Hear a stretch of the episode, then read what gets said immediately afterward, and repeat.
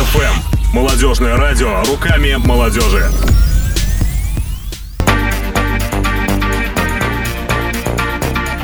Деловая колбаса. Колбаса! Да, да, деловая колбаса.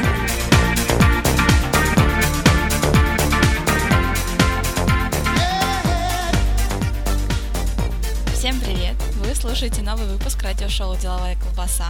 С вами я, Алина Финиш, и у меня в гостях две прекрасные деловые колбасы – Елена Дубинина и Анна Лукина, соучредители крупнейшей в регионе сети кофе-баров, работающих в формате кофе с собой «Корто Кофе».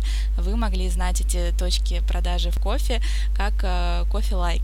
А свою точку они впервые открыли, когда учились на последнем курсе университета. Недавно их совместному бизнесу исполнилось три года, а их сеть в Саратове насчитывает уже четырнадцать кофе-баров. Сегодня мы поговорим с Еленой и Анной про бизнес по-женски, про франшизы, про ребрендинг. В общем, будет интересно. А, у нас был блиц с Еленой и Анной, который, к сожалению, не записался, но я вам могу кратко пересказать, что они отвечали на наши вопросы. В общем, у Елены лучше всего получается это говорить, и она оказалась в правильном месте в правильное время. А, Анну вдохновляют эмоции гостей. А, Самое главное, что должен сделать человек, по мнению Анны, это создать что-то, куда вложить свою душу, получить результат для общества. И самый главный вопрос, который мы задаем всем нашим гостям, это что они читают, чтобы тоже подписаться на этих людей, получать полезную информацию, эмоции, вдохновляться. Вот. И Елена сказала, что она читает профили девочек в красивых платьицах, а также посты гостей, которые выкладывают с хэштегами «Корто Кофе», ну и «Кофе Лайк» раньше выкладывали. Анна сказала, что она читает Елену и узнает от нее некоторые новости. Например, про наше сегодняшнее интервью она узнала именно из инстаграма Лены. А также она читает гостей и сотрудников. И вот конец этого вопроса у нас хорошо записался, и сейчас мы продолжим беседу с девочками именно с этого места. На самом деле очень мало времени посвящаю Инстаграму, в основном только вот именно с коммерческой точки зрения читаю, э, ну, наверное, да, тоже наших гостей и сотрудников, потому что интересно их э, мнение, их эмоции, когда и их жизнь, да. да, их жизнь, что происходит, э, что у них происходит внутри в голове. У нас работают одни девочки, как известно, mm-hmm. поэтому такой, такая эмоциональная составляющая для нас очень важна. То есть, если там кто-то с кем-то э, повздорил, остался грустинкой, это мы понимаем, что нужно такую ударную артиллерию э, психологической помощи сотруднику. Угу, так у вас интересно. Вот я, если честно, когда готовилась вот к нашему эфиру, почему-то думала, что вы в первую очередь скажете про Аяза Шавкудинова, собственно, основателя Like Холдингов, в составе которого вы очень долгое время работали. Ну, честно говоря, мы, мы, конечно, подписаны на него обе, просто так много коммуникаций было между нами за эти три года, что, мне кажется, я тоже могу выйти на сцену вместе с Аязом, посадить его на стул рядом и рассказать всю историю его развития, про, про Куиду, откуда он родом, угу. вот. Вот, поэтому мы просто, наверное, мало что нового можем узнать, mm-hmm. вот, поэтому мы не так внимательно следим, но, конечно, следим. Понятно. Ну все, на этом наш блиц закончился. Последний вопрос получился не таким очень блицовым, а более уже развернутым. Не страшно же, правда? Мы справились. Вы справитесь, я, я в вас верю. И давайте расскажем вашу историю. Вспомните, у вас же э, старт вашего бизнеса в две тысячи четырнадцатом году, правильно? А, да, наша первая точка открылась двадцать седьмого февраля две тысячи четырнадцатого года. Да. Вот, давайте вернемся туда и вспомним вообще, можно еще даже пораньше вспомнить, как вы вообще решили начать бизнес, что вас да, подвигло, почему, почему вы решили остановиться именно на франшизе, именно на франшизе Like. Давайте. В общем, история начиналась так. Ну, во-первых, мы обе были подписаны к Аязе. Нет, во-первых, мы учились на одном факультете. А, мы учились, да, с этого можно начать. Мы учились на одном факультете, и, наверное, курса с третьего мы начали заниматься проектом. Совместной общественной деятельностью mm-hmm. различной. Мы были в студсовете, в профсоюзных организациях, а потом вот уже в сильном месте мы начали работать над проектом «Молодежная дисконтная карта». Да, и вот, наверное, в этом проекте как раз мы поняли, что нам комфортно работать друг с другом. Сейчас, на самом деле, намного комфортнее, мы столько прошли друг друга знаем э, лучше, но уже тогда мы понимали, что есть какой-то, какие-то общие цели, общие, э, общее видение достижения этих целей. Вот. И, в общем-то, с нужным моменту мы уже сработались как партнеры, конечно, не, не как такие серьезные бизнес-партнеры, но, тем не менее, нам было... М- комфортно работать. Вот. А день, это, так вот, мы были подписаны на группу Аяза, периодически мы друг другу там скидывали посты и а, восхищались результатами его работы тогда еще на заводе лимонадов. Это первое, наверное, чем он занимался. Вот лимонадов, и к тому времени у него уже была сеть хостелов. Mm-hmm. а, мы следили за его бизнесом, тогда он просто выкладывал посты о том, как он стремится чего-то добиться и заработать много-много денежек. А потом в один день мы увидели пост. А... Да, да, я это помню очень хорошо. Я даже помню, на каком месте в четыреста одиннадцатой аудитории двенадцатого корпуса я сидела, когда Лена мне скинула пост, и мы сидели с ней, естественно, уже о лекции, и не могла идти речи. Mm-hmm. Мы уже бурно обсуждали, где нам найти там эти сколько-то там... шестьдесят тысяч. Да, шестьдесят тысяч на франшизу, которая тогда стоила совсем мало, и, в общем-то, первоначальные деньги на открытие первой кофейни. Вот. И, собственно... С этого, с этого все да. началось. На самом деле мы обе размышляли долго о том, что мы хотели бы что-то в сфере общественного питания, но тогда, когда мы еще учились на пятом курсе университета, нам казалось, что все это далеко, недостижимо, и нужно сделать сначала что-то, что-то одно, другое, третье, поднакопить немножко денег, а потом открывать уже что-то более серьезное. Наверное, есть убеждение в обществе, что нужно сначала добиться чего-то в какой-то из сфер, а потом mm-hmm. для э, само, какого-то самоутверждения и э, в общем, после сорока там, или после пятидесяти люди открывают ресторан, чтобы просто радоваться и наслаждаться для удовольствия. Такой очень-очень видимой и ощутимой формой того, что они создали. То есть у них там может быть какое-то серьезное производство, а ресторан, mm-hmm. ну, скажем так, для души. Для вот. кайфа, для того, чтобы понтоваться перед другими своими друзьями. Что вы хотите ужинать. Мы пошли другим путем, обратно. Да, мы оказались в сфере общественного питания гораздо быстрее, чем мы только могли об этом мечтать, и все это получилось очень спонтанно, и внезапно мы даже сами не ожидали, что, что все так сложится, и когда мы купили франшизу, на самом деле это был просто пакет документов, где была инструкция, как жить дальше и что делать, и небольшой брендбук, логотип, меню, сам, самое начальное, конечно, mm-hmm. которое кардинально отличается от того, что мы имеем сейчас, и инструкция, как подключить насос к кофемашине. Это, наверное, особенно важно для девочек. Ну, мы быстро с этим разобрались, на самом деле. Ну, с насосом не сами, конечно, разбирались, но во всем остальном разобрались. Да, и, по сути, мы получили просто инструкцию о том, что же нам нужно делать и как жить дальше, и уже по этой инструкции мы начали что-то создавать. Мы понимаем, что мы очень благодарны франшизе, потому что если бы мы тогда не саккумулировали эти шестьдесят тысяч и не отправили их в город Ижевск на личную карточку Аяза, это выглядело очень страшно. Франшиза выглядела именно так. Сейчас уже приглашают в Ижевск на собеседование, прежде чем заключить договор. Это было все... На коленке? На коленке, на добром слове. Такие, скажем, студенческие бизнес-отношения очень простые и... Даже, ну, было немного, не было немного страшно, да, было совсем неофициально даже, mm-hmm. а, было страшновато, но какая-то идея у нас горела тогда. Вот. И если бы мы не купили франшизу, наверное, не открылись. Да, и дело даже не в том, что франшиза содержала какую-то информацию, как сверхъестественную, а просто отправив туда деньги, мы понимали, что пути обратно нет. Угу. А место для первой точки мы искали больше двух месяцев, потому что когда мы открывались, была совершенно свободная рыночная ниша. Ну да, а, получается, а... у нас в кофе это был только кофе и шоколад такой обширной сетью, и да, понятия кофе, собой... кофе на вынос вообще не было. Да, понятия кофе с собой совершенно не было на тот момент, когда мы обращались с арендодателем, они смотрели на нас круглыми глазами. Когда мы обращались в торговый комплекс, они говорили... Обращались к ним две... Э, юные. Сколько нам лет было так? двадцать? Две двадцатилетние девочки, которые... двадцать пять, двадцать два, двадцать один. Да, наверное. Да. Ну, в общем, выглядели мы не слишком уверенно, естественно, и э, нам было тяжело. Мы долго искали место, в том числе вот, по причине неготовности арендодателей mm-hmm. к такому вообще формату. Они не понимали, что мы от них хотим, и что мы хотим продавать, и за что, как мы будем зарабатывать деньги, чтобы платить им аренду. Да, все, все, все думали, что мы выглядим достаточно несерьезно, потому что бизнес звучал для них несерьезно, мы были очень юными, но первыми пошли нам навстречу торговый комплекс Happy Mall, и мы очень за это благодарны. Это была наша точка, всего четыре квадратных метра, наши родные четыре квадратных метра. Сейчас у нас есть точки, на которых у нас вывеска составляет составляет шесть с половиной квадратных метров. А там у нас вся точка, всего четыре. Но именно с этой точки пошло все развитие. Многие, кстати, кстати, юбилейную десятую мы тоже открыли в Happy Mall. Сейчас уже во втором. Только уже во втором Happy Mall, да, может, мы каждый десятый. Главное, чтобы они успевали, да, третью очередь строить. У них в планах все есть, так что мы в них верим. А, да, и потом а, второй точкой мы открыли точку около экономического университета.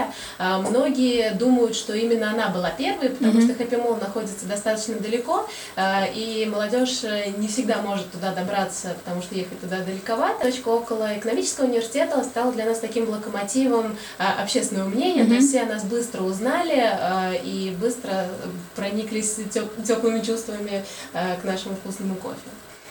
Вот. Здорово. А вот по поводу хэппи, первой точки в Happy Mall, мне кажется, там поначалу было не очень проходное место, сейчас-то более-менее там есть люди, а раньше там, мне кажется, очень мало было людей, особенно в будние дни. А не повлияло ли это на ваше желание дальше развивать бизнес? Кстати, нет. Почему-то, э, во-первых, до этого в Happy Mall был какой-то островочек кофе с собой. То есть, э, как он минимум... был настолько маленький и забитый, что никто совсем не знал. Да, да, никто не знал, знали сотрудники, скажем так. Это, наверное, те, кто изначально создал такой костяк лояльных гостей, uh-huh. которые видели нас лично с Леной. Мы э, поначалу очень часто варили там кофе сами. Э, я помню фразу, когда еще мы не открылись, э, я, вернее, вопрос, я спросила Лену: Лена, наверное, тоже нужно будет научиться варить кофе, чтобы мы разбирались в том, что мы делаем. Вот. И потом в итоге мы большую часть сотрудников, вернее как, всех наших первых сотрудников мы обучали сами. И очень много мы сами работали в баре. Наверное, это нам помогло понять наших гостей на сто процентов, понять вообще потребности, как они э, покупают наш продукт, как они его выбирают, как они его потребляют. Наверное, это нам во многом помогло. Здорово, что так все сложилось. Да, но здесь нужно отметить, что было, пожалуйста, превратное мнение, что мы, э, нач... ну, мы открывали точки и сами на них работали. Нет, мы сразу э, нашли сотрудников, которые будут у нас работать, но мы выходили к ним на смену, мы там подменяли, мы быстро открывали новые точки, у нас постоянно была потребность новых сотрудников. То есть мы не призываем к тому, чтобы открывать свой бизнес, да, и, и работать там, самим. Да. Да. Нет, потому что это уже не бизнес, а просто самозанятость. Да, да, самозанятость. Полезно выходить в поля, работать, можно открыть для себя много нового, увидеть все изнутри, как выводы сделать, но не заигрываться. Да, на самом деле сотрудники — это такая, ну, основная, скажем, составляющая любого бизнеса, и сейчас мы понимаем, что да, безусловно, вкусный кофе, безусловно, удачные места, но наши любимые гости приезжают к нашим любимым сотрудникам, они буквально приезжают к ним как будто бы в гости, каждое утро нельзя не заехать в любимый кофе-бар и выпить там стаканчик кофе, поэтому в подборе сотрудников нужно быть очень внимательными, нужно искать тех, кто действительно разделяет с тобой ценности, тех, кто э, похож на тебя, чтобы не приходилось кого-то в чем-то убеждать, объяснять, а просто нужно находить людей, э, таких же, как ты. Как раз подошли к интересной теме, потому что, ну, у любого начинающего предпринимателя самый больной вопрос – это где найти сотрудников и как ему вообще платить. И второй больной вопрос – как уволить первого сотрудника. Помните О! эти моменты? Увольнение помним очень. Да, прошел уже, наверное, год, а может быть и больше. Когда мы уволили первого сотрудника? Нет, это было в экономии. Видно, это было в экономии, это были сотрудники, это были наши первые ошибки, когда мы принимали на работу мальчиков. А, ну это прям совсем первое, но это даже не считается, это было в самом-самом начале. Ну, в общем, ну давайте уже расскажите уже, да?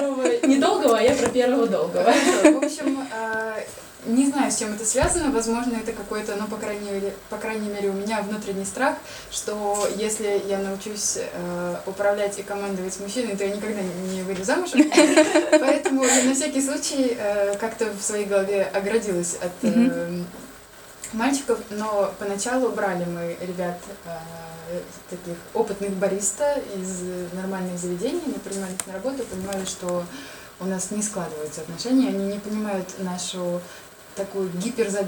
гиперзаботу. То есть э, они привыкли работать немножко по-другому, мы пытались им донести свои ценности, у нас не получалось, с девчонками это было сделать проще. Ну, просто у мальчиков и у девочек всегда немного разный подход, это и в бизнесе, и в работе. А мужчины, они стараются расширяться, так скажем так, вшире, захватывать что-то. Я переключила. захватывать, захватывать мир, а девочки, они наоборот хотят... Вглубь? Вглубь, да, они хотят сделать что-то как можно лучше, они хотят покопать вглубь и сделать вот действительно качественный uh-huh. продукт. И в работе это тоже выражалось. Мальчики, они хотели быстро-быстро приготовить там много-много кофе, а мы хотели, чтобы каждый стаканчик был приготовлен с душой. В этом мы немножко не сошли. Ну да, и вот так произошло по телефону увольнение нашего первого сотрудника. Я готовилась, наверное, день, чтобы сказать ему и аргументировать, что именно мне не нравилось в его работе. Это было очень тяжело, правда. Сейчас, это и сейчас тяжело, но тогда это были вообще совершенно новые эмоции, выход из зоны комфорта просто далеко-далеко, но росли. Получается, что у вас в процессе работы сформировались какие-то требования, какие-то стандарты работы, которые вы разработали самостоятельно, или вам что-то присылали по мере развития сети по всей России? У нас был какой-то костяк, который нам предлагал Ижевск, предлагал франчайзер, и этот, эта информация, естественно, Эта информация, естественно, с каждым, с течением времени усилилась, то есть как сам Ижевск, главный офис, увеличивал, улучшал качество работы. Вот. И мы здесь тоже на местах тоже развивались, увеличивали требования к сотрудникам. В общем, постепенно мы росли, менялись опытом друг с другом, потому что наша управляющая компания, по-моему, ну, росла так же, как и мы. Вот. Мы вместе... скажем так, создавали, создавали, да, создавали те э, стада, вот. Но вот сейчас, на данном этапе, понимаем, что в каких-то моментах мы видим общение с гостями и сотрудниками, и наша работа, да, и процесс работы в целом немного по-другому, вот, собственно, в связи с этим как раз у нас и произошло, вот это, мы, мы решились на серьезный шаг. Угу. А расскажите, как вы сами менялись вот в процессе того, как развивался ваш бизнес, с чего вы начинали и насколько вы а, в две тысячи семнадцатом году отличаетесь от вас в две тысячи четырнадцатом году? Ну, мне кажется, менялись мы очень сильно, потому что когда мы начинали, у нас, конечно, был небольшой опыт управленческой деятельности, потому что мы были в общественных организациях студенческих, и мы могли кем-то управлять. Но это были недолгосрочные проекты, и это было общение больше межличностное. Когда мы начинали работать уже как, как молодые бизнесмены, это была уже совершенно другая работа. Нужно было совершенно по-другому выстраивать общение с сотрудниками, и мы постепенно становились все более и более суровыми, серьезными и жесткими, но до сих пор мы пытаемся сохранить а, этот баланс между а, каждым из наших сотрудников и строгостью в работе, потому что мы можем к ним очень хорошо относиться, но они все знают, что ответственность в, в рабочем процессе – это то, что мы ждем от них всегда в первую очередь. А можете вот об этом поподробнее, как вы, что вы делаете для того, чтобы сохранить баланс? Я думаю, что это касается каждого предпринимателя, который пытается найти подход к сотрудникам. Это касается каждого сотрудника. С сотрудником все по-разному. Мы просто очень много времени проводим с ними, и в общении с каждым мы пытаемся найти вот ту грань, где можно позволить, позволить себе межличностную добрую коммуникацию, а где нужно остановиться и сказать: «Йоу, мы вообще работаем». Да, мы вообще-то работодатели. А сколько у вас сейчас сотрудников? сорок, сорок примерно. Ну, да, наверное. Здорово. Сколько времени вы тратите на то, чтобы с каждым пообщаться? Вы же это делаете регулярно, не там первую неделю после приема на работу. Ну, сейчас у нас достаточно сильно, мы с Леной достаточно сильно разделились в плане наших обязанностей. Нам пишут тут, что нас плохо слышно. В общем, произошло разделение труда, доказавшее свою эффективность. Сотрудниками больше занимается Лена, поэтому часто случаются ситуации, что я приезжаю на точку и вижу сотрудника впервые. То есть я не присутствовала ни на собеседовании, не участвовала в процессе стажировки, обучения, аттестации, переаттестации и всех вот этих серьезных и долгих процессов, которые проходят, прежде чем сотрудник выходит в бар. Поэтому я, я, наверное, меньше времени. Лена точно знает про них все. Единственное, что я знаю, это знаки зодиака. Для меня это важно. примерно понимаю. То есть вы отбираете сотрудников по знакам зодиака? Ну, не сказать, что мы отбираем, но мы... Мы знаем, чего от каждого из них ожидать, хотя бы примерно, хотя бы поверхностно, потому что, когда ты принимаешь на работу человека, он проходит обучение, и буквально там через неделю-две он уже полностью берет на себя за целую смену ответственность перед всеми нашими гостями, которые, которых мы три с половиной года холим и лелеем, заботимся о них и слушаем их и, там, позитивные и негативные отзывы. Вот. И тут вдруг мы это, незнакомому человеку должны доверить наших драгоценных гостей. Вот. Естественно, пытаемся хоть какое-то мнение сложить. И вот, в общем-то, поэтому спрашиваем, да, поэтому спрашиваем в том числе э, знак зодиака. Сейчас прозвучала такая интересная фраза, что вот Лена занимается сотрудниками, а ты не занимаешься сотрудниками. Я не занимаюсь. Как у ну, вас вообще... Нет, нельзя сказать, что Лена занимается, а Аня не занимается. Мы продолжаем большую часть всего делать вместе, но это какое-то небольшое естественное разделение. Это. Как у вас делится зона ответственности? Кто за что отвечает? А... За что вы отвечаете вместе? Все, что касается склада, закупок, mm-hmm. молоко, сливки, кофе и так далее, и все-все-все наименования, которые мы приобретаем, как они двигаются по точкам, когда они заканчиваются, как планируются загрузки точек. Когда они все... никогда не заканчиваются. Когда они никогда не заканчиваются, почти до три с половиной. Моя зона ответственности, естественно, сейчас уже э, не одна я с этим справляюсь, одна бы не справилась, у нас есть замечательные э, мальчик и девочка, кто нам в этом помогает. То есть все-таки вы берете на работу мальчиков? Он один. Каково ему приходится? Он работает за баром, он у нас логист и снабженец, его зовут Рамиль, он кайфует от своей работы. Потому, потому что сорок девчонок. И все всегда ему рады, и все всегда его встречают с радостью на всех точках, поэтому, мне кажется, ему весело и забавно. Да, вот, в общем, такой тандем Рамиль и Настенька, которая работает у нас... Настенька у нас три, работает. Летом будет три года, как у нас работает Настенька. Она выбирала между нами или Сбербанком, uh-huh. и почему-то решила летом пойти к нам. И, кажется, правильно сделала. Что она не прогадала. И, в общем-то, естественно, одна бы я не справилась. Мы втроем обеспечиваем полную загрузку точек всеми товарами, чтобы все на них... чтобы все всегда было, и все было в таком рабочем состоянии. Поэтому, когда я приезжаю на склад, я смотрю на это все, звоню кому-нибудь, и говорят, так, я сдаюсь. Но, с другой стороны, у Ани, например, долгое время не было на компьютере даже нашего логотипа. Да, да, у меня есть папочка, называется «Макеты всякие» или «Макеты разные». В общем, туда скидывают все, что касается макетов, но там файлов не больше двадцати, наверное. Вот. А у меня, наверное, папок сорок, и там под папок еще штук сорок.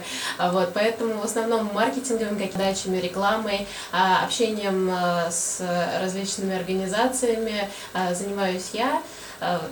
Больше сотрудниками. Сейчас у нас работа с сотрудниками занимает очень большое место в нашей организации, потому что чем их больше становится, тем сложнее за ними следить. Mm-hmm. Сейчас мы понимаем, что когда у нас было четыре точки, и нам казалось, что у нас бесконечное, безграничное количество, с которым мы не справляемся, тогда на самом деле ее было очень мало. А вот сейчас, когда точек четырнадцать, работы действительно уже много. Мне кажется, когда будет двадцать восемь, мы скажем, было фигня. Но сейчас мы понимаем, что нужно прикладывать очень много усилий для того, чтобы каждый из сорока сотрудников соответствовал стандартам качества сети, чтобы каждый знал то же самое, что и другое, то же самое, что и мы. Угу. И поэтому это занимает очень много времени. Этим я тоже занимаюсь не одна. Необходимы сотрудники, которые смогут постоянно приезжать на точки, контролировать качество, контролировать... Есть сотрудники, которые занимаются обучением отдельные, то есть они работают на точке и параллельно занимаются обучением. Uh-huh. У них есть подготовленные нами документы, это энциклопедия бариста, это должностные инструкции, в которых подробно расписано все-все-все до мелочей, что должны знать, ответы на самые популярные вопросы гостей, детали про те продукты. Это все обучающие сотрудники рассказывают стажерам, потом отправляют им в электронном виде и отправляют их домой учить. Uh-huh. Они все это изучают, приходят еще потом на энное количество стажировок, каждому человеку нужно разное количество времени для того, чтобы адаптироваться к работе. А потом уже сдают аттестацию, это несколько листов вопросов, их там изначально было... Сначала вопросов, которые мы спрашивали на аттестации, было пятьдесят, сейчас около двухсот. То есть это кажется, что ты просто приходишь на простую работу и, и варишь кофе. Причем а... мне кажется, что сейчас на некоторые из вопросов я уже не отвечаю. Ну, ну нет, мне кажется, все-таки ответишь. А, и для того, чтобы мы допустили до работы, человек должен сдать всю эту аттестацию. Соответственно, в этом процессе принимает участие и обучающий сотрудник, и сотрудник, который принимает аттестацию. А затем происходит интеграция сотрудника на точку, то есть с ним открываются эти точки, показываются, что, где, как устроено. Мы очень стараемся унифицировать наше оборудование, чтобы сотрудники могли выходить легко просто с одной точки на другую. А, и поэтому практически везде у нас одинаковые кофемашины и одинаковые кофемолки, но все равно у каждой точки есть свои особенности, где как включается свет, как включается вода, что где хранится. Есть даже особенные гости, которые пьют по особенным рецептам, и когда человек, когда новый сотрудник интегрируется как раз на новую точку, мы ему примерно набрасываем планы. Вот у нас есть вот такое, он пьет вот так, а еще есть вот такие, вот вот такие, они пьют вот так. То есть здорово. Пытаемся их подготовить к... таким к постоянным любимым гостям, потому что знаем, что и гости это оценят, и сотрудникам будет комфортнее в первые дни работы. А наши постоянные гости уже так разбалованы и так к этому привыкли, что они приходят на новую точку, на, на точку, видят там нового сотрудника а, и весело говорят: а мне как обычно. И девочки иногда бывают в ступоре, потому что постоянных гостей у нас очень много. Mm-hmm. И, и предуп... как у них обычно, никто не знает. Предупредить обо всех абсолютно невозможно. Но постоянные сотрудники знают номера автомобилей наших гостей, mm-hmm. которые подъезжают, узнают звук их двигателя. И yeah. когда только машина паркуется рядом, они уже начинают готовить то, что нужно. Здорово. А, вот я сейчас слушаю об этом, мне кажется, что это вот компания, которая строила нового, которую строили матерые предприниматели, матерые бизнесмены, и вижу вас, и у меня не складывается в голове картинка. А, это самих, очень здорово. Это вы все сами разработали, все эти стандарты, все эти инструкции, тесты и структуры, правильно? А, вот как раз именно в контроле качества работы сотрудников нам немножко помогал наш главный офис. Угу. Они э, дали нам вовремя пенделя, чтобы мы следили правильно за качеством и правильно это контролировали, потому что нельзя забывать о том, что э, есть основные части работы любого бизнеса, там, организация, угу. планирования, и самое главное это контроль. Вот про контроль мы поначалу иногда забывали. И э, на основе тех документов, которые нам э, дал главный офис, полностью переработали, адаптировали под себя э, и следим теперь за сотрудниками правильно, корректно, по всем нормам, как mm-hmm. это должно быть, но и так, чтобы это подходило именно нашей организации бизнеса. Понятно. Ну теперь, наверное, самое время. Вы услышали барабанную дробь.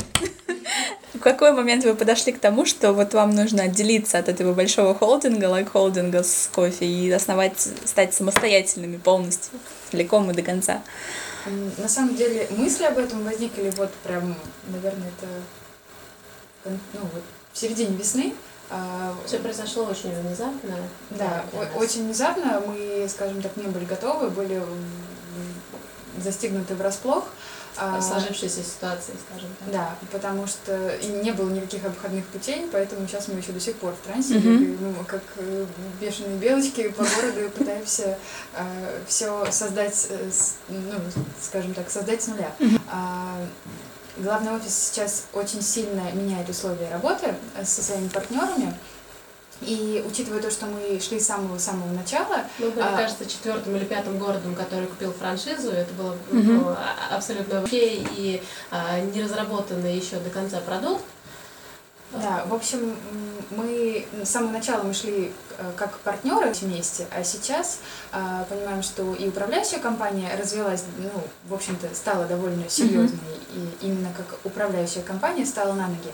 Вот. И мы, в свою очередь, поскольку с самого начала развивались с, немного таким своим путем, отчасти это было из-за того, что нам не было дано достаточно а, инструкций и правил работы, то есть, ну, как уже говорила Лена, франшизный пакет mm-hmm. был таким довольно... А, простеньким, вот, поэтому многое мы создавали сами, и э, учитывая то, что мы развивались, и они развивались, и мы развивались, немножечко мы пошли разными путями, были некоторые у нас э, разногласия с ними, Вот. И вот, в общем-то, в конце марта, да? В конце, да, да, в конце сложилось. В конце марта сложилось, что ужесточили условия, в том числе и в финансовом плане, там были некоторые недопонимания у нас. Мы перестали чувствовать, наверное, что мы партнеры. Угу. Появилось какое-то ощущение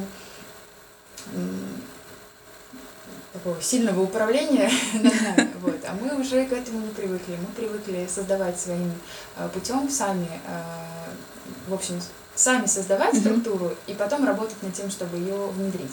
Вот. И, в общем-то, долго нам давалось это решение, мы долго вели переговоры. Месяц разговаривали да. с ними о том, как мы все-таки можем сохранить нашу работу, но в итоге пришли к выводу, что не получится у нас, как бы нам этого не хотелось. Мы очень бы хотели, чтобы и у всех наших гостей, и у нашего главного офиса было понимание, что мы с любовью и трепетом относимся к организации, которая дала нам старт. И с огромной благодарностью. И с огромной благодарностью, да. Мы ни в коем случае не хотим себя вести, как многие покупают франшизу, организуют свой бизнес и быстро уходят, забрав все, все с собой. Mm-hmm. Нет, мы участвовали в создании этого всего, мы как одни из ключевых партнеров раз, участвовали в развитии сети, и поэтому мы ни в коем случае не поступили некрасиво и нехорошо. Для нас это тоже... Мы вообще девочки, о чем говорить. У нас все зеленое.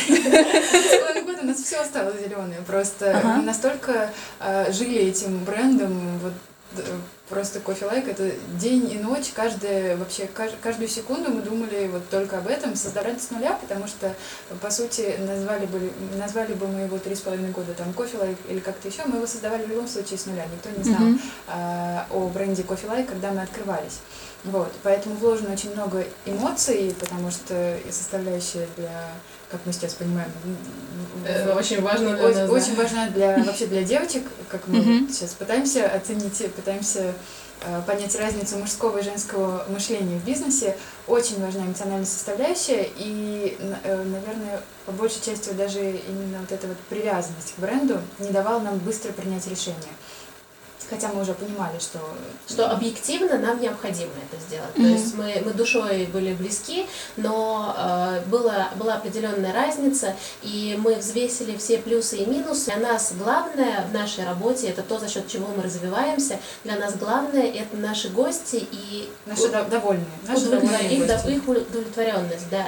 И э, выбирая между какой-то эмоциональной привязанностью и вложенным количеством усилий в развитие бренда в Саратове, и выбирая между, между всем этим и нашими довольными гостями, потребности которых мы понимаем, потому что мы находимся на, на местах, мы не сидим в офисе далеко-далеко в стеклянном, а мы каждый день во всех наших точках, мы каждый день коммуницируем с сотрудниками, с гостями, мы знаем, что им нужно, и когда мы понимали, что мы не можем, уже не можем то, что необходимо для того, чтобы они оставались такими же довольными и счастливыми и приходили к нам каждый день. А, а не можем мы, потому что нас э, уже ограничивали франшизы. То есть ограничивали единые стандарты, которые разработаны, во-первых, э, в другом городе, и, во-вторых, для всей России. Угу.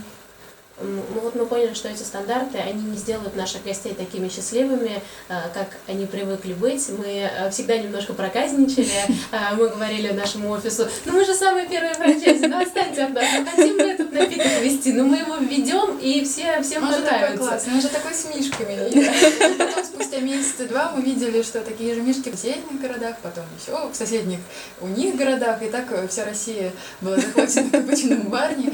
Да, все брали наши рецепты, и это можно было делать. Как только мы поняли, что это делать нельзя, перед нами встал вот такой вот выбор. И сейчас многие гости спрашивают у нас, вот у вас ребрендинг, у вас изменился логотип, а изменится ли у вас меню? Меню у нас не изменится, ну, кардинально, потому что оно наше. Да, если бы мы работали строго по стандартам, не позволяли себе вот этих шалостей, да, у нас бы произошло сейчас изменение меню, но по сути все, что сейчас у нас создано, практически все, это все наши разработки, наши дегустации, наших гостей, которые периодически так случайным образом в эконом заглянут, а у нас там как раз дегустация, мы их привлекаем, где лучше, где вкуснее, слаще. Один миллилитр налить двенадцать, тринадцать, четырнадцать. пять миллилитров добавим, и так, наверное, станет вкуснее. Mm-hmm. Вот. Гости с интересом в этом, в этом всем участвуют, да, чувствуют себя какой-то частью э, нашей организации. Вот. Это все повышает вовлеченность, безусловно, им это все нравится, и сотрудникам это нравится, и все хотят попасть работать на те точки, где происходят у нас как раз эти дегустации, где мы чаще всего, где мы больше всего общаемся с сотрудниками и с гостями. Вот. Поэтому меню у нас, конечно, будет меняться, как оно и должно было бы меняться, по нашему мнению, периодически появляться новые напитки, но кардинальных изменений не будет, потому что там все наше. Вот. Этот вопрос был очень частый, поэтому я думаю, нашим слушателям, слушателям может быть интересен ответ на него. Mm-hmm. Да. А вообще, как, как показала практика, главные два вопроса гостей, э, которые заметили смену бренда, заметили смену вывески и логотипа на баре. А заметили далеко не все. Да, но далеко не все, которые ходят э, как э, просто, как, как на работу по утрам, как не идут, mm-hmm. и даже не смотрят, что-то изменилось, и там спустя неделю говорят: ой, а что это у вас все желтое-то стало? Где зеленое? Ну, в общем, главные вопросы, которые волнуют гостей, все то же самое, да. А накопительная система осталась, да, в общем-то, в общем-то, если гости получили уверенные данные на эти два вопроса, то они с удовольствием продолжат ходить, ходить к нам дальше и радоваться тому же вкусному кофе, тому же меню и тем, mm-hmm. же, и тем же накопленным баллом и накопленным бесплатным да, стаканчиком. Mm-hmm. А как название выбирать? От чего отталкивались? Долго и сложно. Мы перелопатили, наверное, тысяч пять итальянских, испанских имен, фамилий, географических названий. Да, в общем-то, составляли списки, придумывали так: вот эта буква нам нравится, эта буква нам нравится меньше. Посмотри, какая она красивая. А какая буква смотрится симпатичнее, если ее сделать желтой, например? Это было очень сложно. Мы поняли, что есть слова, которые начинаются на буквы, которые нам нравятся, и отталкивались уже дальше от этого. Но весь этот процесс был очень долгим для нас и сложным. И очень таким эмоционально тяжелым, потому что мы понимали, что нам, нам уже надо, нас уже поджимают сроки, но а у нас так и не родилось название, а его нужно сначала придумать, mm-hmm. потом его нужно вписать в логотип, посмотреть, как оно выглядит. В общем, это очень такой нервный процесс был. Наверное, самое сложное из того, что, из того, что мы делали во время нашего ребрендинга. Но потом мы определили для себя приоритеты. Это слово должно было быть иностранным, оно должно было легко читаться людям, которые не говорят на иностранном языке, оно должно просто красиво звучать, оно должно быть коротким. И нам очень понравилась первая буква «Си», которая читается в русском как буква «К». И мы случайно наткнулись на слово «корто», которое нам понравилось просто своим звучанием. А что оно означает? Оно происходит от итальянского, быстрый, короткий, угу. но смысловой нагрузки для нас никакой в нем нет. Мы же никогда не задумываемся, что значат слова, которые лежат в основе всемирно известных брендов. Угу. А там тоже есть слова, которые переводятся как «берег», «дверь». И причем люди, как бы они говорят на этом языке, для них это берег-дверь, но все равно это бренд, который прижился и который им, ими легко воспринимается. Mm-hmm. Поэтому на смысловую нагрузку мы не стали накладывать никакого большого значения. Вот, мы решили, что просто оно должно быть звучным, приятным, легко запоминаться нашим гостям и красиво писаться. Да, то есть оно должно было просто э, удачно и так комфортно влиться в, ежедневную, в ежедневный лексикон наших гостей, потому что «А ты где? Я в Кофе Лайк. Сейчас я в Кофе Лайк заеду, я там кофейку возьму и поеду дальше на работу. Тебе что-нибудь взять?» В общем, это слово должно было просто э, быть комфортным к произнесению, быстро запомниться, влиться, э, потому что наши гости произносят его, наверное, часто. Очень. Ну что ж, давайте про бизнес. Мы вот так постелим в основную часть эфира. Давайте проговорим по вашей, про ваши жизни. Я услышала, что вы очень много всего успеваете. Не пугайтесь, это не про личную жизнь. Мы так глубоко не копаем с гостями. Про тайм-менеджмент, про вашу какую-то рутину, что вы делаете утром, что вы любите делать по вечерам, что дает вам силы, чем увлекаетесь, какое хобби, где черпаете энергию, что читаете. Вот все такие вопросы. Давайте начнем с тайм-менеджмента. Нет у нас хобби, кстати. Вот вы сказали про хобби. Чуть-чуть.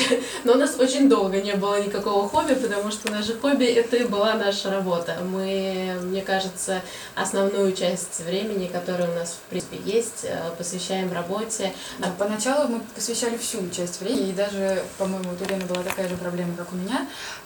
Мы очень много работали, то есть, ну, наверное, шестнадцать часов в сутки это точно мы работали, мы очень мало спали, хотя и сейчас мы не понимаем, знаем, что мы делали так, так, у нас было четыре точки, а особо делать нечего. Вот. Но тем не менее мы находили себе дела, переливали из пустого в порожнее, делали, делали наверное, что-то неэффективное. Но, но мы учились. Но мы учились, да, мы учились работать. И потом мы поняли, что так много работать нельзя. Нам все говорили, что так работать нельзя. Родители нас ругали, в общем-то, все нам говорили, что это безобразие, и мы искали возможности высвободить свое свободное время. Так вот, когда мы его высвободили, мы столкнулись с проблемой, ну, по крайней мере, я точно, мы не знаем, что с ним делать. Потому что мы так здорово, эффективно и так радостно работали, и даже когда, я помню, грузила молоко в Happy Mall ночами, в тридцать ночью, я была самым, просто самым счастливым человеком на земле. Ведь я понимала, что это то молоко, которое завтра будут пить наши волшебные гости, которые будут радоваться и улыбаться. В общем, не было абсолютно никакого раздражения, негатива, даже от какой-то самой, ну, на первый взгляд, омерзительной работы.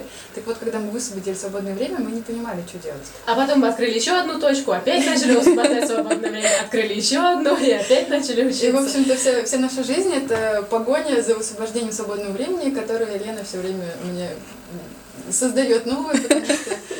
Кто инициатор открытия новых точек? Лена? В нашем время, что Лена находит место и говорит: «Аня, нам надо». Я говорю: «Лена, мы не успеем, ну, две точки за месяц нет, это невозможно». И мы открываем. Наши подрядчики любимые уже давно смирились с нашим стилем работы, что мы прибегаем с выпученными глазами в дом рекламы, с которым мы работаем, и говорим: нам нужно вывеску срочно. Они говорят: когда? Через неделю или две? Мы говорим: нет, внезапно. Сейчас. Завтра мы уже хотим варить кофе. Они говорят: так у вас же ничего не готово, вам же нужно делать ремонт. Мы говорим: как не готово? Мы вчера прибежали к нашим ремонтникам. Нам нужен ремонт внезапно. Внезапно. И вот они уже красят вторым слоем черной краской стены. Да, поэтому а, все, все мы делаем так, очень стараемся быстро, быстро и оперативно, а, чтобы больше отдыхать и больше работать. Не знаю, что мы хотим из этого больше. Да, правда, это была для меня серьезная проблема. Я не понимала, чем заниматься в свободное время. Мне так нравилось работать. И если я, например, на субботу запланировала себе половину рабочего дня свободной, я вроде что-то сделала из своих личных дел и думаю: так, нет, наверное, надо все-таки поработать. Такие дела интересные есть, наверное, все же мне нужно поработать. Ну, мне кажется, это все очень смешно-смешно, но на самом деле это и есть, наверное, основное конкурентное преимущество наше. То, за счет чего у нас сейчас не одна, не две точки, как у большинства, кто пытался открыться в той же сфере, а четырнадцать. Это то наше бесконечное желание создавать, увеличиваться и расти, радовать большее количество гостей. Если бы мы не работали так много, то никогда бы мы не добились тех результатов, которые у нас есть сейчас. Да, безусловно, во всех книгах, бизнес-тренингах говорят, что не нужно много работать, нужно работать головой, думать, mm-hmm. делегировать, отдавать всю свою работу по максимуму, а себя высвобождать и радоваться жизни. Возможно, у кого-то так получается. Возможно, есть сферы бизнеса, в которых это возможно, где можно нанять несколько дизайнеров, фрилансеров и радоваться, что у тебя там есть веб-студия, грубо говоря. Но общепит в принципе, и наш формат в частности, он требует э, такого большого вовлечения, э, поэтому, когда открывалось много точек в формате кофе с собой, э, мы сначала чуть-чуть переживали, а потом мы поняли, что нечего переживать, потому что люди думают, что это такая легкая задача, они сейчас возьмут, откроют на четырёх квадратных метрах, и все пойдет как по маслу. Нет. Не, не пошло. Не пошло. Ни у кого не пошло пока. Очень многие открывались и закрывались, на смену им открывались другие, точно так же закрывались, потому что что, несмотря на то, что это всего четыре квадратных метра, это огромная работа. Работа с персоналом, со складом, с маркетингом, это общение с арендодателями корректное, это общение с гостями правильное. Этим всем нужно жить. И когда люди думают: м-м, у меня есть какая-то работа, я заработал немножечко денег, сейчас я их вложу, и я буду классный, у меня mm-hmm. и работа, и бизнес, и все так легко.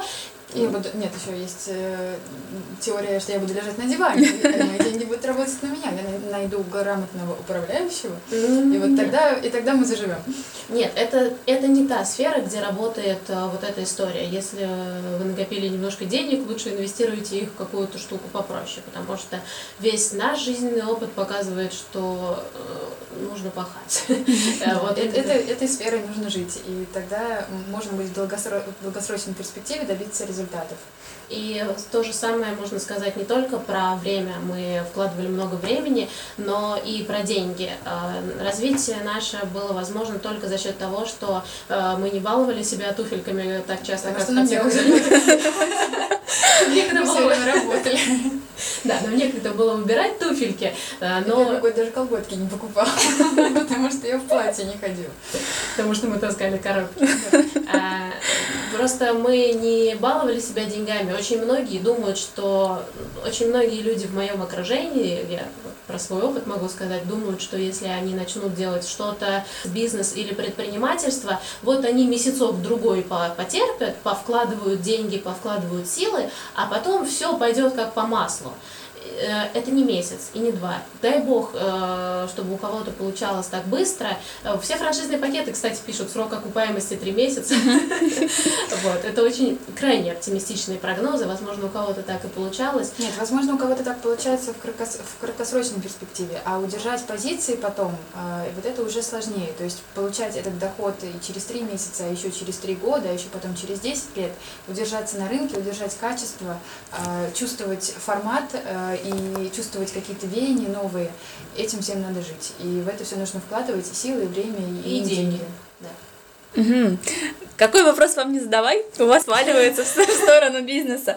Про тайм-менеджмент. Ведете списки, ведете там, пользуетесь каким-то приложением, как распределяете время, ориентируетесь ли на приоритетные задачи, расставляете ли какие-то значки себе, делаете, что делать первым. Есть бизнес-книги, и там написано, когда вы планируете свой следующий день, восемьдесят процентов времени распланируете на задачи, которые у вас есть, и двадцать процентов времени оставьте на внезапно появляющиеся задачи, потому что они обязательно появятся.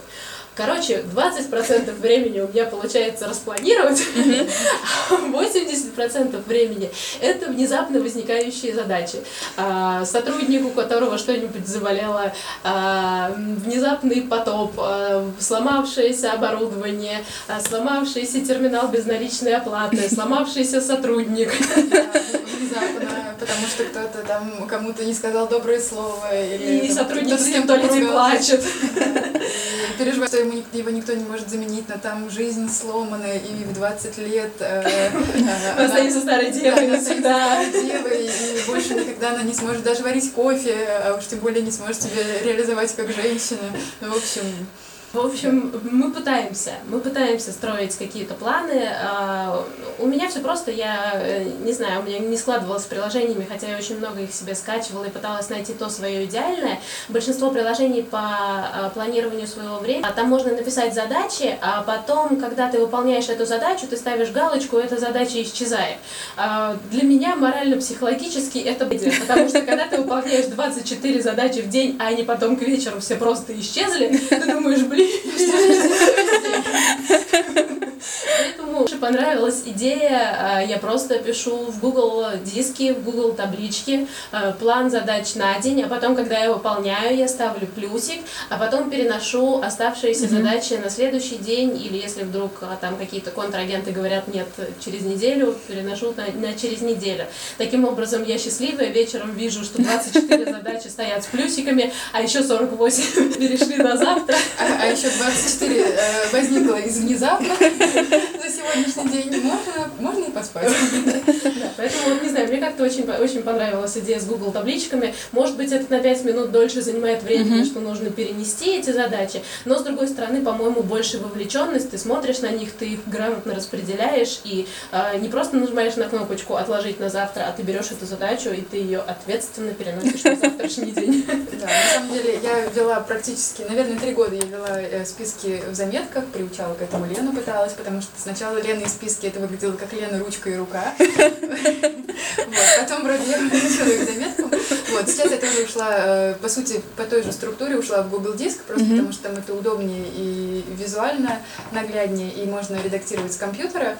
Делю задачи на задачи по дням, привязанные ко времени, и выделила для себя такую зону кайросов, если кто-нибудь Архангельского, по-моему, у Глеба Архангельского это было. То есть задачи, привязанные к месту и э, привязанные к людям. Mm-hmm. То есть если я с кем-то встречаюсь, или я планирую, что в конце недели я вот с кем-то встречусь, и в течение недели у меня возникает мысль, мысли, что я должна у него спросить, какие задачи должна решить, я это все фиксирую, когда встречаюсь с человеком или когда приезжаю на конкретную точку, то есть у меня четырнадцать точек, это четырнадцать кайросов, отдельный склад. И э, когда я приезжаю, я решаю сразу много вопросов, которые копила там неделю или две недели к конкретной точке, к конкретному сотруднику или к складу. Еще даже есть э, Кайрос-дом. А еще из моих сложных задач каждое воскресенье у меня уже не совсем выходной, как у всех нормальных людей, потому что каждое воскресенье у нас идет составление графика работы на следующую неделю. Пожалуй, сотрудники, слышите и знаете, у Лены помогите в этом состоянии. Нет, конечно, они, те, кто могут, они по возможности составляют. Но учитывая то, что у нас четырнадцать точек, и все девчонки, у которых то вдруг резко свадьба нарисовалась, то переезд к любимому мужчине в Казань, то кошка рожает, то еще что-нибудь в этом духе, приходится искать какие-то замены, подмены с одной точки на другую. Кто-то периодически уходит, мы с обучающими сотрудниками готовим новых сотрудников, сотрудников, внедряем их постепенно с другими сотрудниками на новую точку, и это все очень усложняет э, расписание, э, вот эти вот все миграции и еще ключи от каждой точки. В общем, это такая вот серьезная большая задача, которая занимает очень много времени. Не знаю, как я могу ее кому-то делегировать, потому что иногда я звоню сотруднику, который проработал шесть дней за предыдущую неделю, говорю, знаешь, понедельник.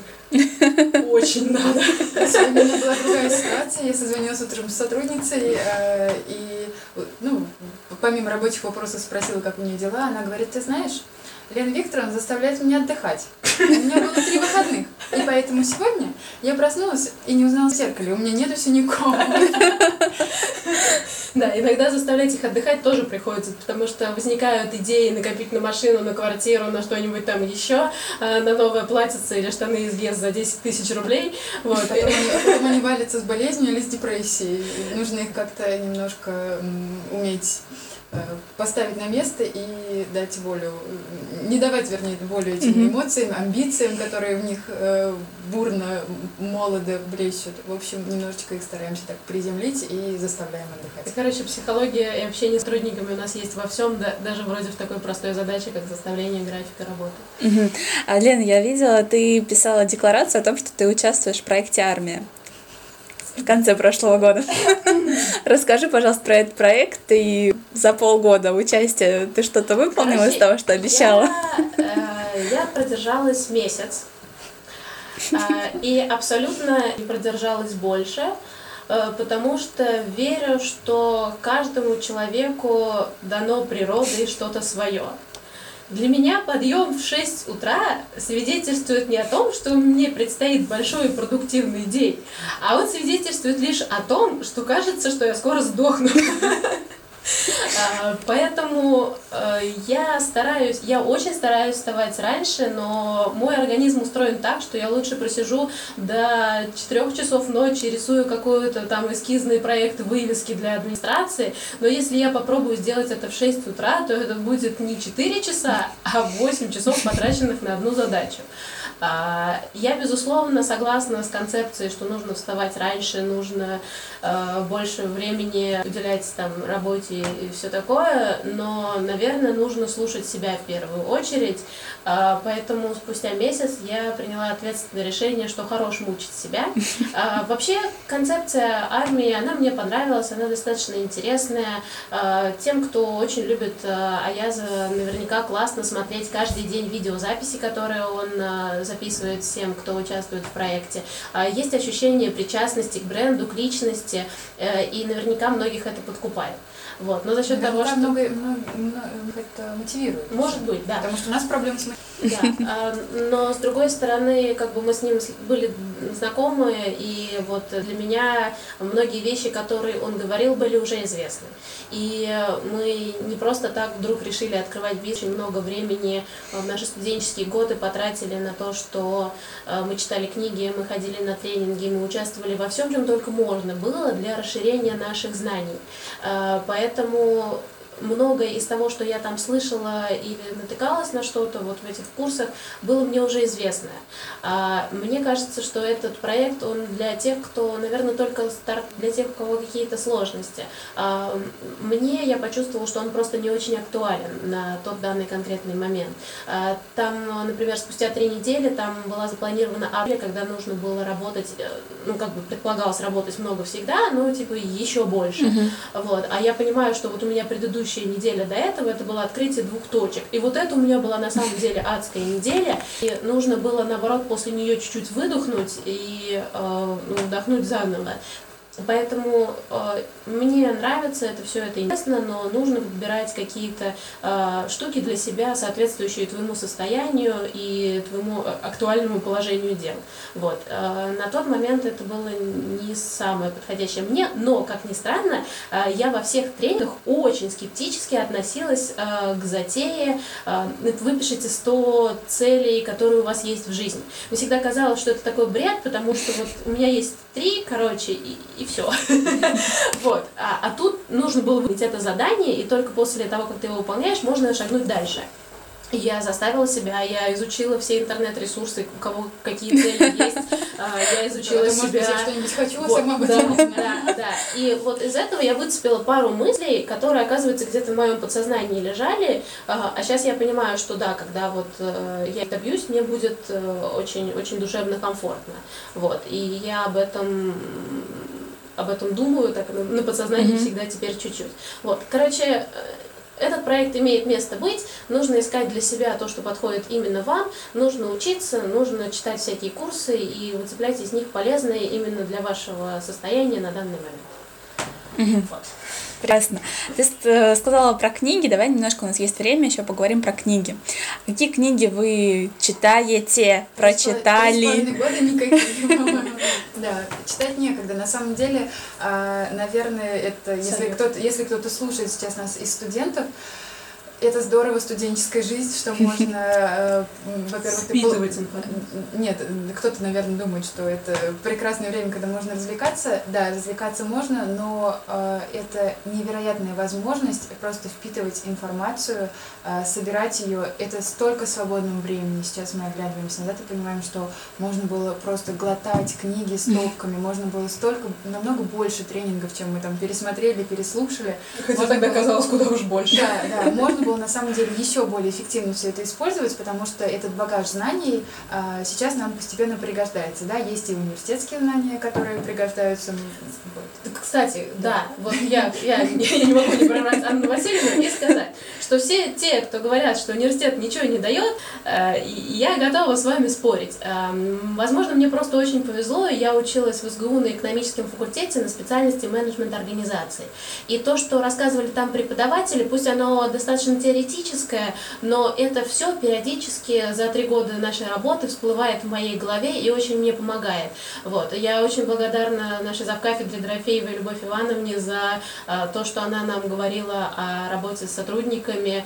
Это мне действительно помогает. Поэтому, если человек хочет что-то из своей учебы вынести для себя полезного, он вынесет. А если человек сразу так сказал, да, это мне никогда не пригодится, он ничего не запомнит, и никогда это ему действительно не пригодится. Нужно от этих пяти у нас и четырех вот сейчас лет стараться брать по максимуму.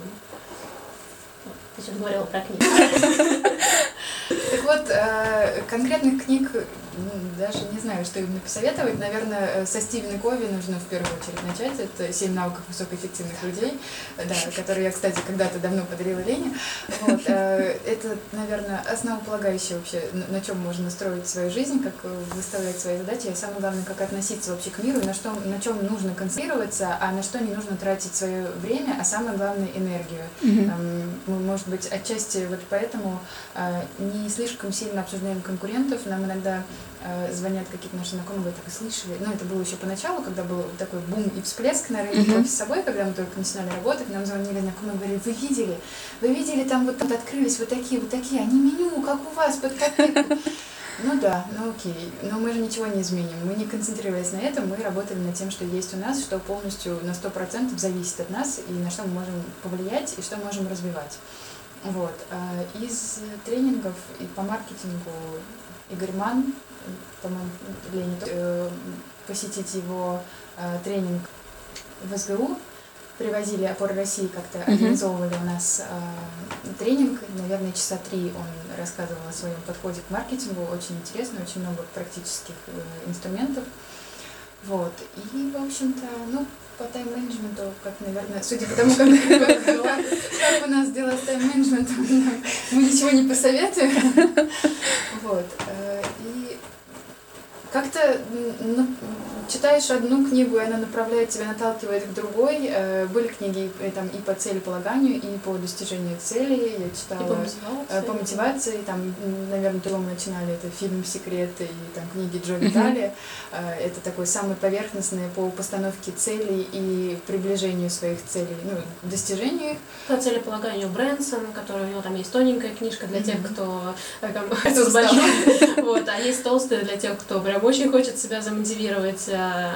Мне кажется, что нужно эти книжки читать, а потом наступает какой-то момент, когда уже не нужно искать никакую мотивацию извне, вот она есть внутренняя, ты поставил себе цель, и ты к ней идешь. Какое-то внутреннее, мне кажется, если вот пять лет усердно, все пять лет обучения в университете этим всем заниматься, посвящать каждый день, там, час, полчаса, два часа на чтение книг, это бизнес-литература и литература по достижению цели, и по тайм-менеджменту.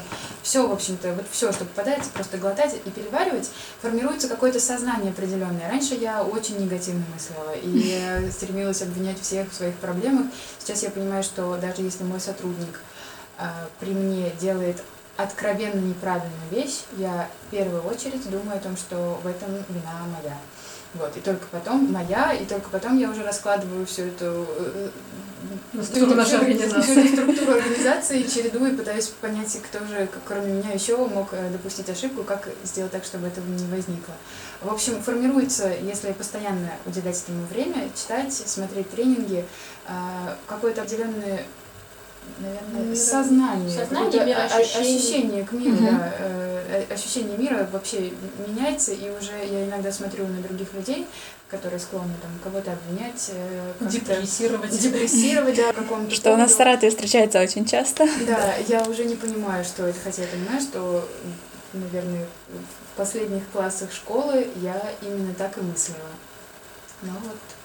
Изменилось. А истории бренда читаете? Вот книга про Starbucks, дело не в кофе. Читали? Скачана на айпаде.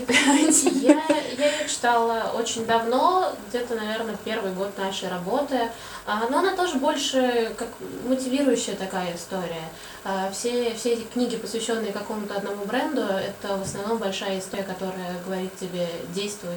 Действует, Зара открыл, да, Зара открыл человек, которому было там чуть ли не пятьдесят, Starbucks mm-hmm. открыл человек, у которого тоже большие амбиции.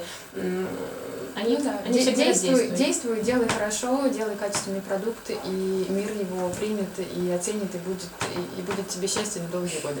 Есть ли в планах рассказать свою историю вот в таком большом, крупном формате? Мы слишком юные, да? Да, пока еще юные, и даже если, может быть, кому-то мы своими советами пока поможем, мы еще сами не чувствуем уверенности в себе, что мы, мы еще не чувствуем в себе достаточно опыта, достаточно мудрости, чтобы э, без угрызения совести делиться с миром. Вот. Если кто-то что-то спрашивает, просит помощи, поддержки, там, приободрения, да, это мы всегда можем, но в таком личном общении. Вот. А так, чтобы нести в массы, мы еще пока недостаточно окрепли и уверены в себе. Наверное, так. Угу. И как раз вот самый подходящий момент для того, чтобы дать совет нашим слушателям, что они могут сделать буквально завтра для того, чтобы приблизиться к своей мечте, к своей цели. Надо просто делать. Вот все что-то говорят, я там в понедельник начну, во вторник начну, прочитаю десять книг. Надо просто делать каждый день. Вот, вот прям не, не с понедельника начинать, не со следующей недели, не со следующего месяца, а начинать прямо сейчас. У меня есть хороший друг, который э, просто каждый день читает десять минут, потому что он на работу ему больше не позволит э, времени. Но прочитав десять минут один раз в день, э, он узнает очень-очень много за месяц. Нужно начинать с маленьких шажков и, и не сидеть, и не думать, что вот перед тобой большая пропасть, нужно поднабраться сил и перепрыгнуть ее, а нужно строить шаг за шагом мостик через эту пропасть. Ну, в общем-то, присоединяюсь, да, присоединяюсь к Лене, действовать и, наверное, не переживать и не сдаваться от первых, вторых, третьих и десятых неудач, потому что жизнь нас проверяет, и если мы какой-то урок не усвоили, да, она будет нам давать его вновь и вновь. Вот. Но надо так немного абстрагироваться, если какие-то проблемы возникли, абстрагироваться, понять, чему жизнь нас учит, и идти дальше. Кстати, к вопросу о том, что Аня сейчас сказала не сдаваться, у нас была преподавательница по маркетингу Лабунская Алёна, и она нам рассказывала, что третий бизнес в основном выгорает, то есть первый и второй часто провальным. И ну, это можно тоже, наверное, расценить как совет. Если вдруг у вас что-то не получается, не сдавайтесь. Чаще всего не первый и даже не второй раз это то, что приведет вас к успеху. Здорово. Ну что ж, спасибо вам большое, девчонки. Получился очень интересный эфир. Очень много я для себя полезного почерпнула из этого разговора. Надеюсь, что нашим слушателям тоже было полезно, интересно, и они вдохновились и пойдут прямо сейчас что-то делать. Вот. Пить наш кофе. Вполне вероятно, и пить ваш кофе. Спасибо вам большое. Рада была с вами пообщаться. Спасибо. Спасибо большое вам и всем нашим слушателям. Мы очень хотели бы быть полезны вам. Да. Вот. А я напомню, что в гостях деловой колбасы были Елена Дубинина да, и Анна Лукина. Да, вот так вот, Елена Дубинина и Анна Лукина, да. Вот, а я, Алина Финиш, с вами прощаюсь и услышимся в следующий понедельник. Пока-пока.